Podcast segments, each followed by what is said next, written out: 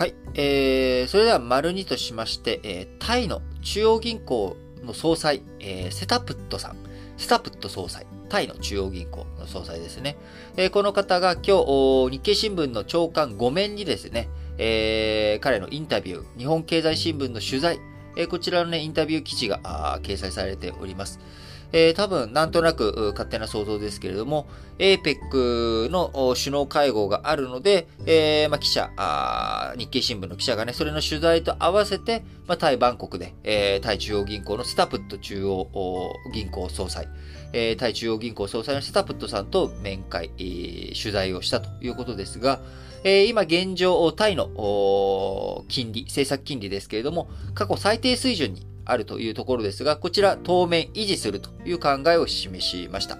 え金利がね、あの、景気、今この情勢の中、金利を上げていこうっていう動きをしているのが、まあ、欧米先進諸国というところ。えそれに対して日本とか、あトルコとかあ、そういったところは金利を上げないとえー、トルコなんかはね、下げちゃうみたいなこともしてますけれども、えー、タイもね、そのグループの一角というか に、えー、入っていくんだなというところですけれども、え、政策金利当面維持するということですが、え、その背景、理由としては、アメリカとかヨーロッパ、金融引き締め、え、金融をね、今緩和でジャブジャブにしている、金利を上げていくとか、あ資金をね、え、市場に供給している部分っていうものを引き上げていくとか、まあ、こういった金融引き締めに舵を切っていますけれども、えタイ経済、新型コロナウイルスの感染拡大前の経済規模にまだ回復ができて、回復しておらず、えタイ経済回復遅れていると。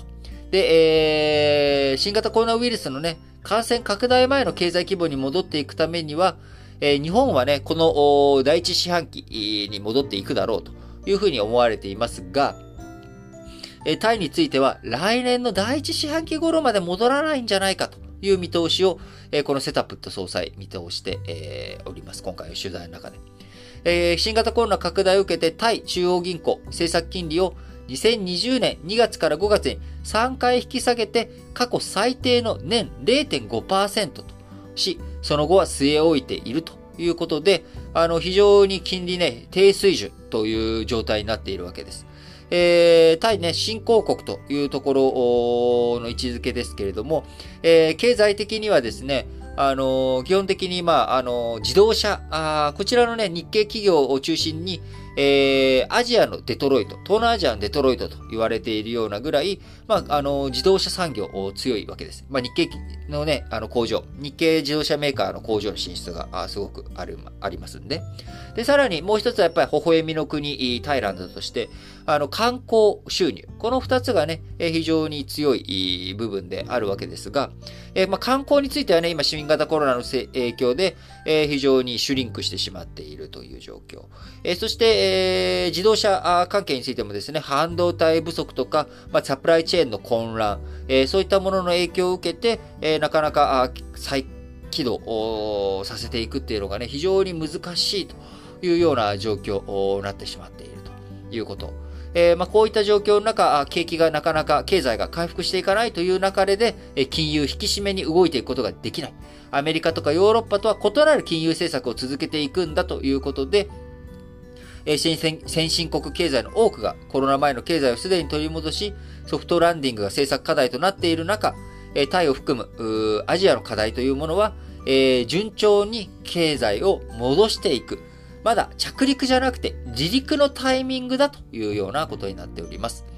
えー、ただ、あ一国で見たらね、えー、それでいいんですけれども、あの、どうしても為替というものが影響してくるということになり、アメリカとヨーロッパとの金利差、金利のね、差が激しくなっていくと、えー、タイから資本が流出して、えー、タイパーツ持っててもしょうがないね。タイに投資してる、しても、えー、回収できないよねっていうことになっていくと、タイバーツを売って、えー、タイから資金を引き上げて、アメリカとかヨーロッパに資金を投じていこうというリスク。これがね、高まっていくということもあり、えー、過去、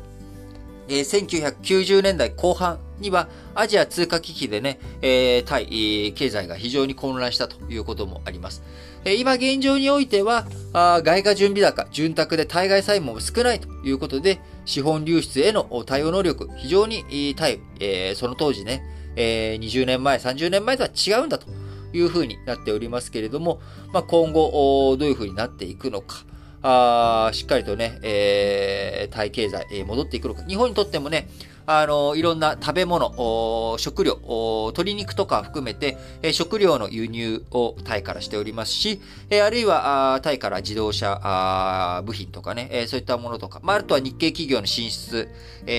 タイに進出しているわけですから、タイ経済というもの、これもね、日本にとっては非常に重要な経済ということになります。えやはり日本一国だけでね、経済回せているわけではなく、各国との連携を深めていく上で、えいろんな国々がどんなあ経済政策していくのか、あ金融政策を取っていくのかという情報もね、しっかりと押さえていく必要があるなと思っています。